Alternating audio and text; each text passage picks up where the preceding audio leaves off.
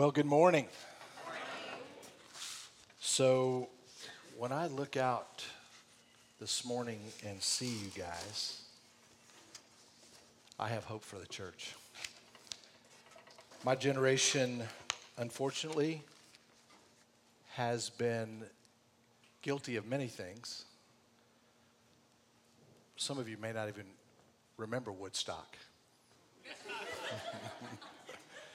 But we're a generation that is characterized by this. We say, Do as I say. There you go. That's our generation. And we have failed you in many ways. In, in a particular way, I believe in church. Because I've lived long enough to see that one of the most segregated places in America was church on Sunday morning. May that not ever be true. When I look out today, I have hope for the church because we're every tribe, every nation, every tongue gathering together to worship Jesus. It's a beautiful picture, is it not? I love your pastor. I've gotten to know him the last year or so, and what I know about him is that the Word of God lives within him. He teaches and preaches out of overflow every time I get together with him, and normally we get together once a month. He, I learned something from him. I take a lot of notes because he is a gifted, anointed teacher. And I may say, if I may say to you, um, it's a great privilege for me to be here with you today. Thank you. So, my assignment today is Genesis chapter 20 and the first part of 21. If you grab your Bibles and turn to chapter 20 or turn on whatever glows, we're going to look at some things, some key verses.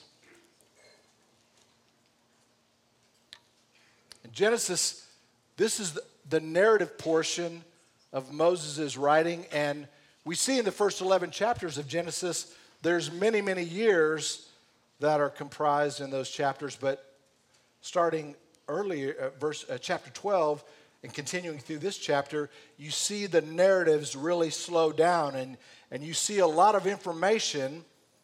And when you see the narrative slow down like this and great detail given, it's the Holy Spirit's way of putting an exclamation point on something and saying, I want you to take a look at what's happening here.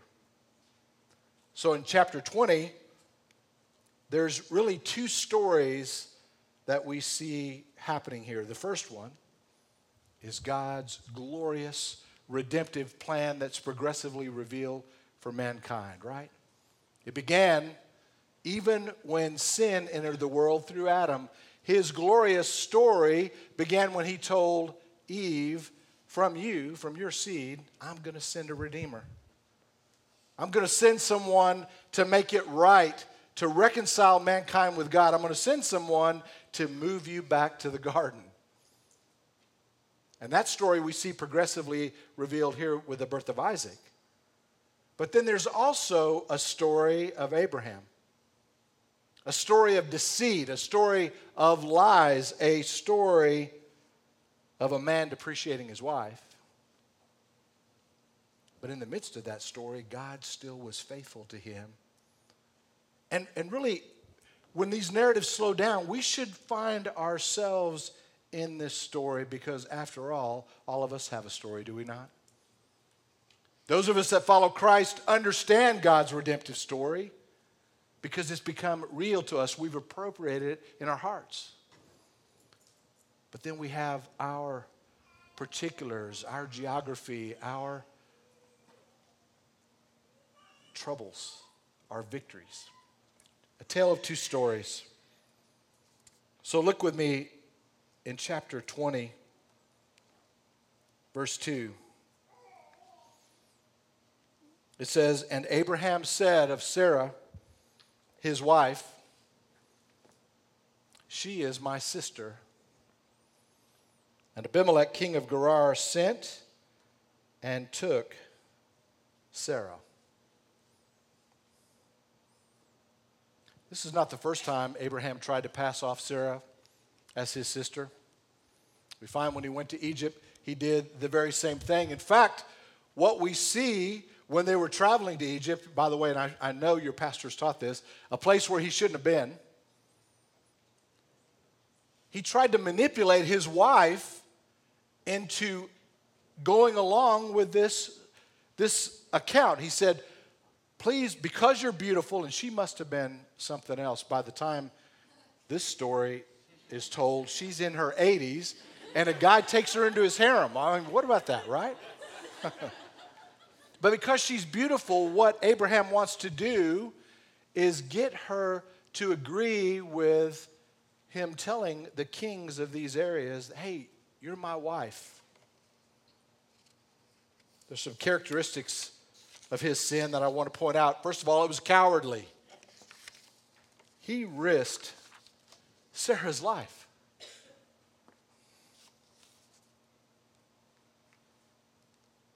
Abimelech took her into his harem. Who knows what could have happened to her as a result of his deceit? The second thing is his sin dishonored God. Abraham was a spokesman for God, he was a prophet. And then the third thing is this episode makes plain that the people with whom God works are not of themselves intrinsically better than other men and women. Aren't you glad that's true? F.B. Meyer, noted author, said, It would almost appear as if the Spirit of God took delight in showing that the original texture of God's saints was not higher than that of other men, nor indeed so high at all. What they became, they became in spite of their natural selves. So Abraham does this. Abimelech takes her into his home, and that night he has a dream, and God says to this man, unknowingly, who's taken this other man's wife, God tells Abimelech, You're a dead man. and Abimelech rebukes Abraham. You see it in verse 9. He says, You have done things to me that should have not been done, ought not to have been done. And watch this.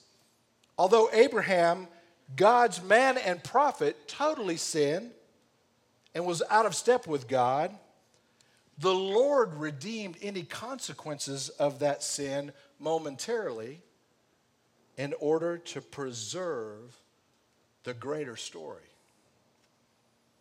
The Lord's redemptive story. You see, on Mother's Day, of all days, that I get to speak to you about this, the Lord had to preserve the mother, Sarah, in order to preserve the son of promise, Isaac. The cause of Abraham's sin was lack of faith in God, which resulted in pride. He did not believe that God could take care of him in this new situation. But a primary interest in this episode are the consequences of his lack of faith. First, in regard to Abraham, and second, in regard to God.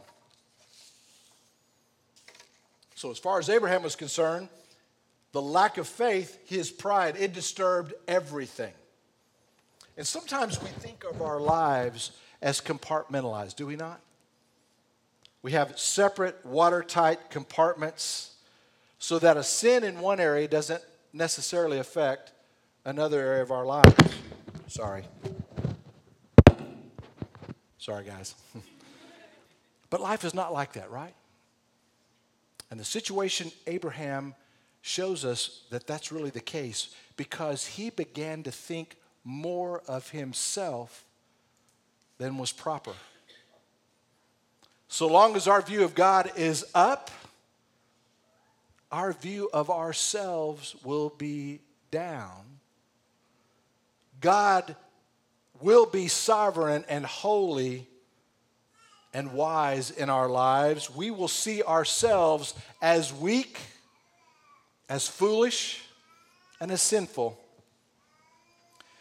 But if our view of God goes down, so that he becomes less than sovereign in our thinking, then our view of ourselves will go up. And we begin to imagine that we are generally quite able to take care of ourselves. This is what Abraham imagined. Thinking that God could not take care of him, he assumed he would have to take care of himself. This is what got him into this foolish predicament. And more than this, his opinion of himself rose. His sensitivity towards other people declined, and he began to look down on them when he did not have any reason to do so. We see this in his attitude towards Abimelech. And we see it in what he did to his precious wife. He took his wife, the, the mother of nations, is what God said about her, the mother of kings, that she would be that mom that ultimately would lead to the redemptive Messiah, her seed, and he gave her to another man to become his sex slave. So, watch this. Abraham had this natural drift. He liked to pawn his wife off as his sister. That was his go to sin. We all have natural drifts, do we not? I'm not going to ask for a show of hands, so I'd rather make this rhetorical. But we do, do we not? We have things that when we get placed in certain situations that we respond sometimes the same way. My natural drift is towards pride. I'd like to become the manager of the universe. I really would. I think I apply for the job every day. But to this point, I've been unable to even get a first interview. That was a joke, by the way.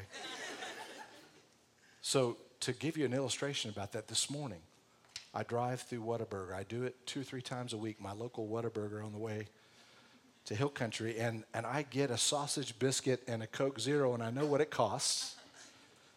And so the young guy, I didn't drive uh, through. I said drive by, right? That's, that's, yeah, sorry. That has another connotation.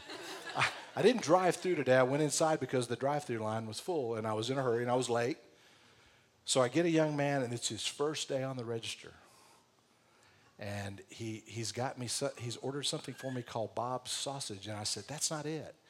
It's, it's this. And, and what I wanted to do as my, as my anxiety began to arise is I wanted to become the manager of that store and come behind the counter and work the register, I, I thought, you know what? I'm going to speak on this in just a few hours. this very thing that, that's boiling up in me, this natural drift that I have towards pride, it's, it's right here, right now. And this poor kid, I mean, so we finally worked it out, and, and uh, I thought, Lord, all of us have a temptation, do we not? A natural drift to think more highly of ourselves and fall into a prideful pattern. Can I give you a little story that illustrates this? Several years ago, Chan Gailey was the head football coach at Alabama's Troy State. Do any of you remember Chan Gailey used to be the head coach of the Dallas Cowboys? Okay. So this is a smaller school. His, his team was playing for a national championship in their division. Uh, he had resurrected this football program from obscurity and and so the week before the big game, he's on his way to the practice field when his secretary from the office calls him on his cell phone and asks him to come back to the office to take a phone call. He was irritated because this was the week of the big game. He's got this practice that's really important. So he told her, hey, take a message I'm on my way to practice, don't, don't you know? But she said, Sir, it's Sports Illustrated. And he said, I'll be right there. so he turns around, he starts making his way back to the building. And on his way back, he began to think about the article that they were going to write about his team playing for a national championship, about the way that he had resurrected this program and they become prominent in this division. He thought it's going to be great publicity for, for my school. And as he got closer to the building, he began to think this. He thought, you know, a three page article won't be enough to tell the whole story. And as he got closer to his office, he started thinking that he might actually be on the cover. So he started entertaining mentally how should I pose for this picture? Should it be an action shot just from chin up? His head was spinning with all the possibilities. So he picks up the phone when he gets to his office, and the person says, Is this Chan Gailey? He says, Yes, it is. And they said, This is Sports Illustrated, and we're calling to let you know that your subscription is running out. and are you interested in renewing? and his pride got punctured. Some may excuse this natural drift we have by saying things like this Well, this is just the way I am. This is just how I'm wired. But I want you to watch this. Our character is tested when we're up against it, is it not? And when we're up against it, our sin naturally rises to the top and we fall into old patterns of destructive behaviors, things that separate us from God, from the ones we love. And by the way, this is called sin. It's simply sin. One of my favorite pastors, and a man that I've followed for years in my journey as a pastor, several years ago wrote these words, and he was in his life of ministry, he felt like he needed to take a leave of absence. And I want to read his words to you, if I may, that describes his approach to the pride the natural drift of pride that he found in his life. It's from John Piper. And he says this I ask the elders to consider this leave because of a growing sense that my soul, my marriage, my family, and my ministry pattern need a reality check from the Holy Spirit. On the one hand, I love my Lord, my wife, my five children and their families first and foremost. And I love my work of preaching and writing and leading Bethlehem. I hope the Lord gives me at least five more years as the pastor for preaching and vision at Bethlehem Church. But on the other hand, I see several species of pride in my soul. While they may not rise to the level of disqualifying me for ministry, grieve me and have taken a toll on my relationship with Noel, his wife, and others who are dear to me. How do I apologize to you? Not for a specific deed, but for ongoing character flaws and their effects on everybody. I'll say it now, and no doubt we'll say it again. I'm sorry. Since I don't have just one deed to point to, I simply ask for a spirit of forgiveness. And please listen to his next words. And I give you as much assurance as I can that I am not making peace, but war with my own sins. So we must combat the drift towards pride that's rooted in our old nature. How do we declare war on our nature? It's being willing, if I may share with you, dear ones, it's being willing to walk into refiner's fire. That's one that's the only way. We have to be saying, Lord, I know that I have this nature in me. I want to declare war on this nature.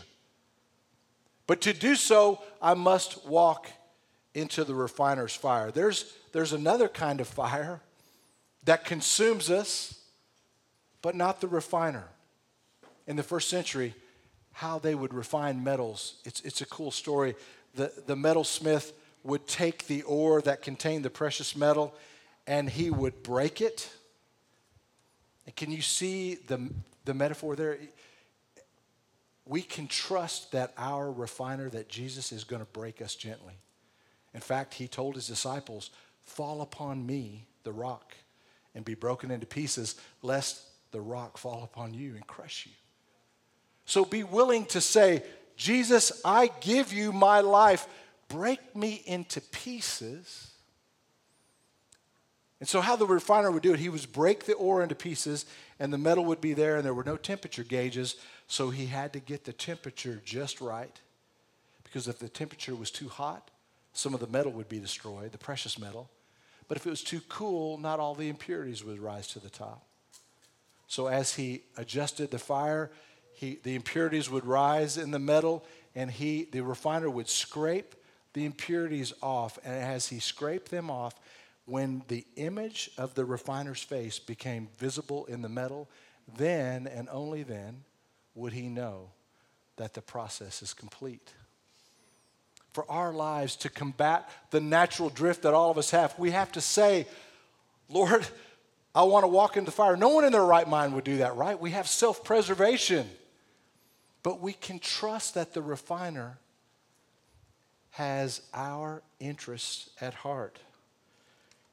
Shadrach, Meshach, and Abednego got this, didn't they? You remember their story? They wouldn't worship, so they were bound and thrown into the fire. But I love, I love the end of that story when it says they looked in and they saw them running around unbound, and there was a fourth man in there, and it was Jesus, I believe. So the things that bound them, the things that bind you and I, we can trust that the fire will destroy those. Second thing I want you to look at with me this morning is let's look at Genesis chapter 21, verse 1 through 3. The Lord visited Sarah as he said. If it's your own Bible, would you circle those words as he said?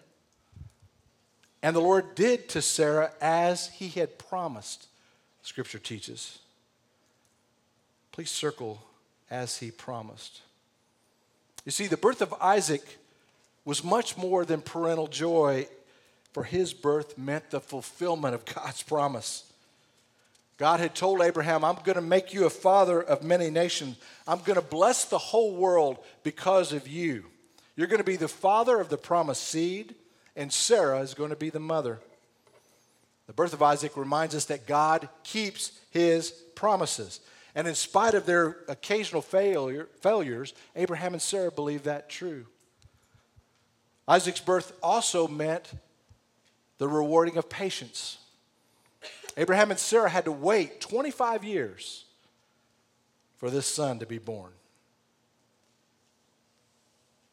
Birth of Isaac also showed us the revelation of God's power that's one reason God waited so long.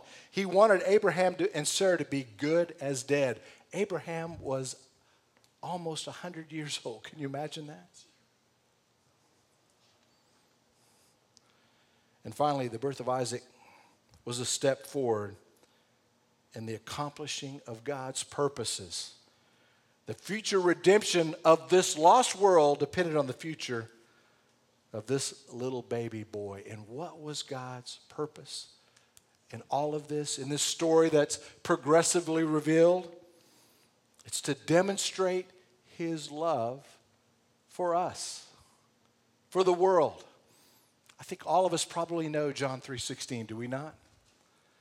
But it's a good verse to sometimes reflect and pause and say, God, you loved us so much you loved us individually so much that you gave your only son.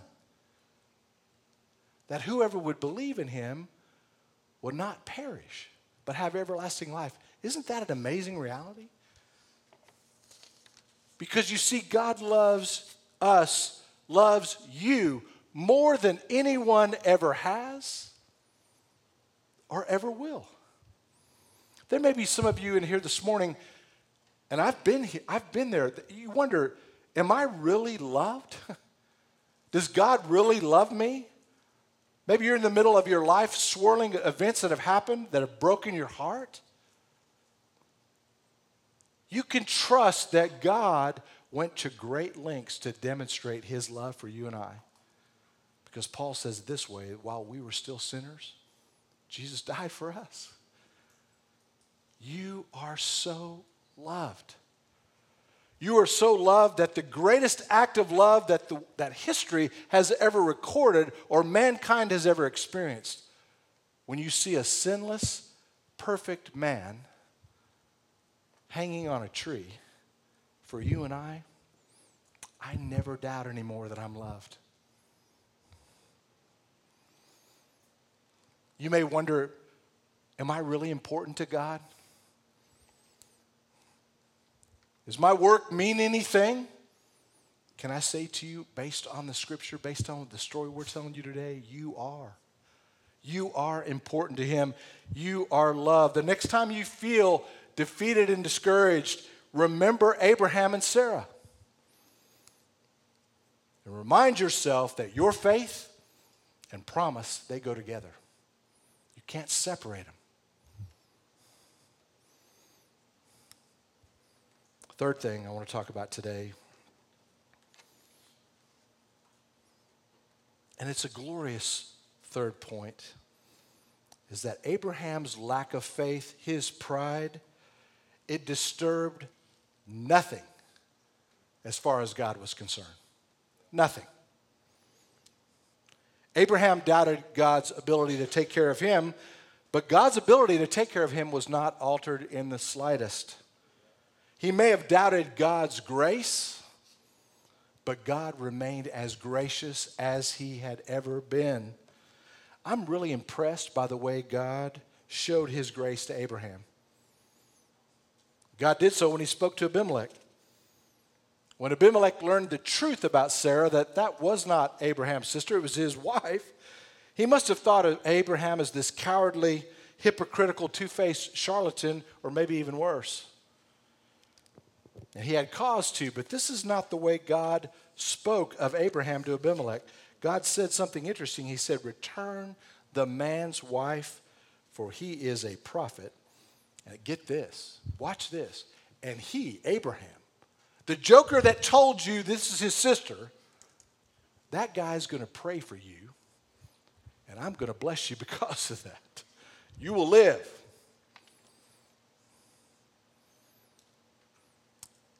And I love this about the Father. Moreover, in his references to Abraham in the future, never once does the Lord bring up this incident as if to highlight Abraham's failure.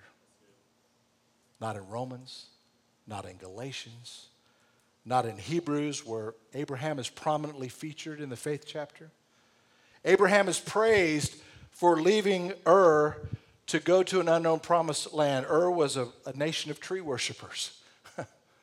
and God tells him to get up and go somewhere. I mean, who does that?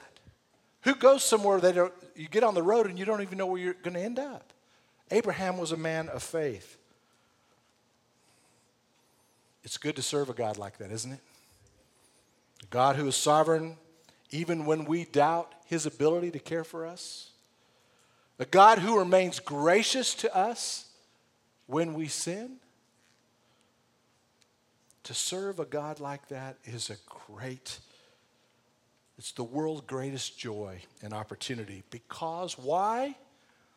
Because, and this is my last point, He is faithful. He is faithful. I want you to listen to the words. Turn to Psalm 139, if you would, for me, please. Verse 13, we'll begin at verse 13. I want you to listen to these words. And, and I have to tell you in advance before I read this, as I read these words, they are above my pay grade. I do not understand. I cannot comprehend the meaning and the beauty and the joy that's contained in these words. But nevertheless, that doesn't change the reality of them, it doesn't change the truth. Listen to what the psalmist David says. And when I read this, I want you to apply your name to these points. Would you do that? When, when it says, For you formed my inward parts, don't think of David, think of yourself. Because that's proper hermeneutics, I believe. Is that right, Pastor? so when I read this, think of yourself that this applies to you. David said, For you formed my inward parts. You knitted me together in my mother's womb. God bless you. Happy Mother's Day every woman that's a mother here. I praise you, for I am fearfully and wonderfully made. Wonderful are your works. My soul knows it very well. My frame was not hidden from you when I was being made in secret, intricately woven in the depths of the earth. Your eyes saw my unformed substance, and in your book were written every one of them the days that were formed for me when as yet there was none of them. Is that not amazing? God has promises for you. Just as this beautiful, grand, redemptive story that we saw fulfilled as Paul told the churches in Galatia. When the fullness of time came, God sent his son. It was progressively revealed. Isaac's a part of that story. The prophets talked about him, and then he was revealed. That's the story those of us as Christ followers receive and apply to our lives. But you have a story as well. God knew you before you were formed.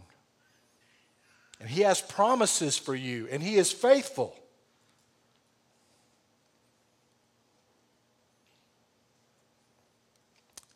Are you aware of the God's promises for you? Maybe God's told you something specifically. If He has, you can be sure that He's going to keep it. You may waver. I've wavered. But He will not waver. You may disbelieve but he remains faithful.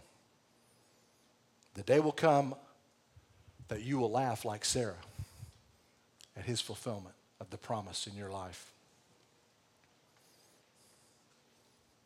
Because he is faithful. Because he is faithful.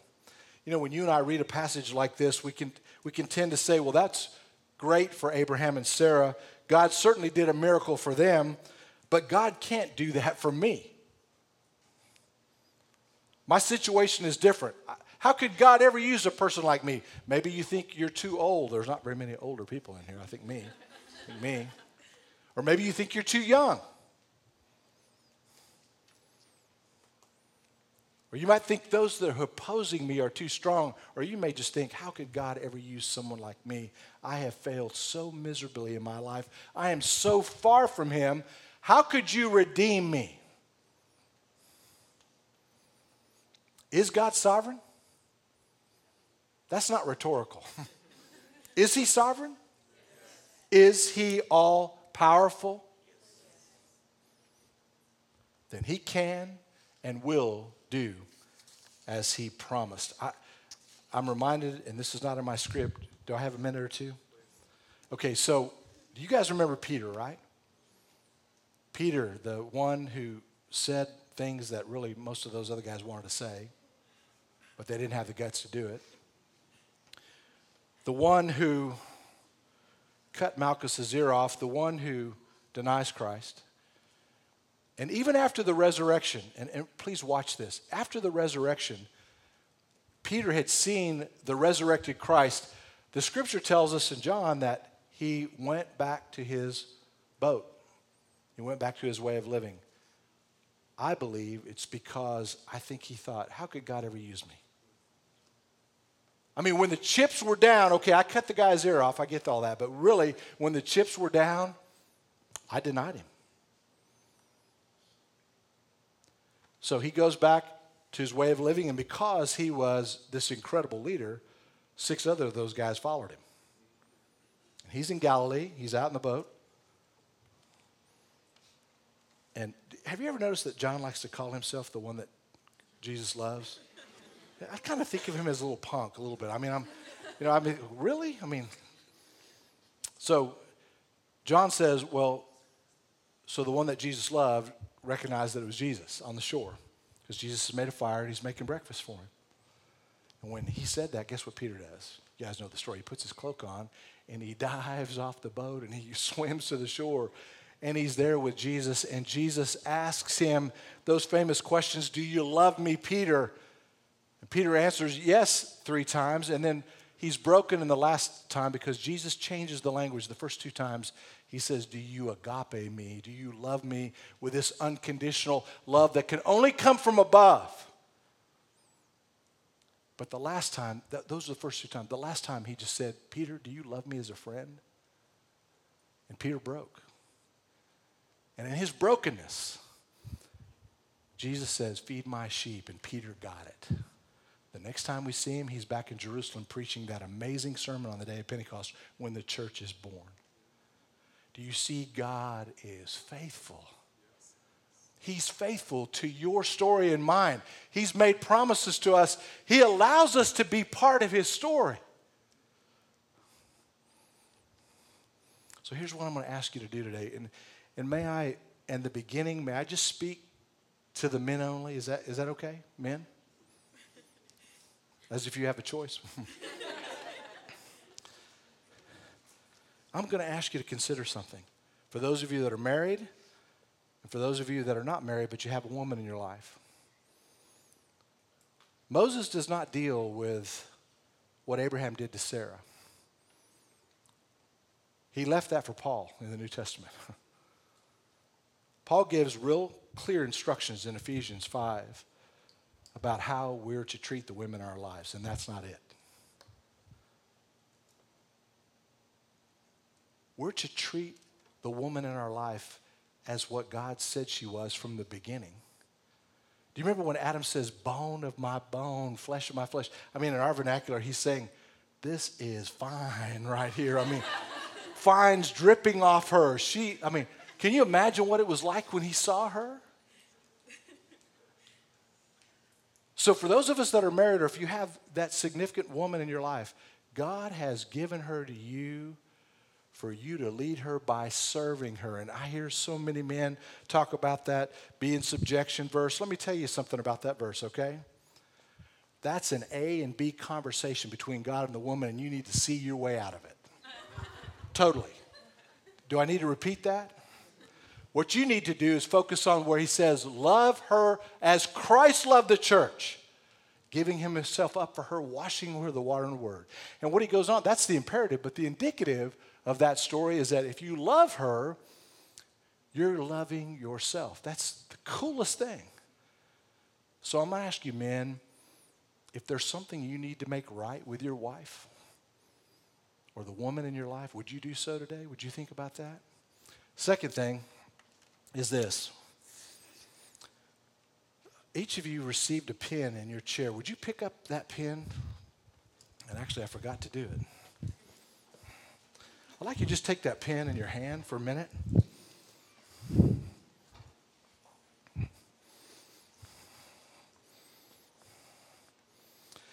I got the privilege of, of, putting some of these in the chairs this morning, and as I was as I was doing that, I was praying over them, and because what I want to say is this pen is symbolic of when we try to write our own story. Abraham tried to write his own story. God had promised him that he would be the father of a multitude of nations and of people, that he would be part of the line of a grand redemptive story that, that God had that would culminate in the life of Jesus. But he took matters in his own hands. He began to write chapters. He took Hagar, and Ishmael was born. He told kings that Sarah was his wife. He put her at risk because he wanted to write his own story to protect himself all of us, in our stories, all of us try to write our own chapters, do we not? So I'm going to ask you today would you consider putting your pen down and saying, Father, I let go of it. I let go of my life. My life is yours. I, I'm really dead.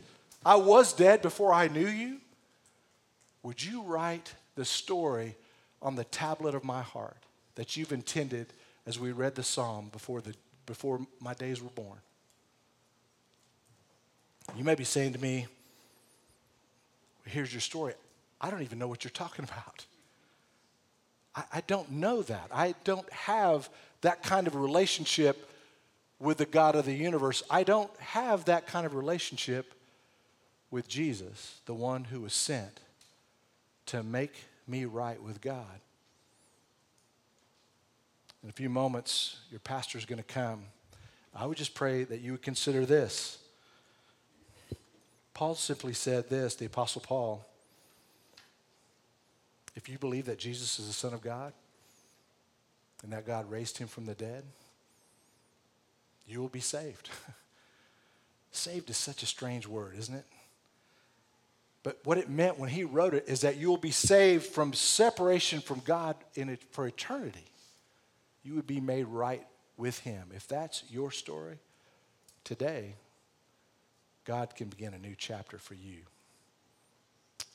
Please allow me to pray. Father, I thank you for the privilege today of sharing your story. And Lord, I know there are stories in here that are incredible. And you're at work in these precious men and women's lives.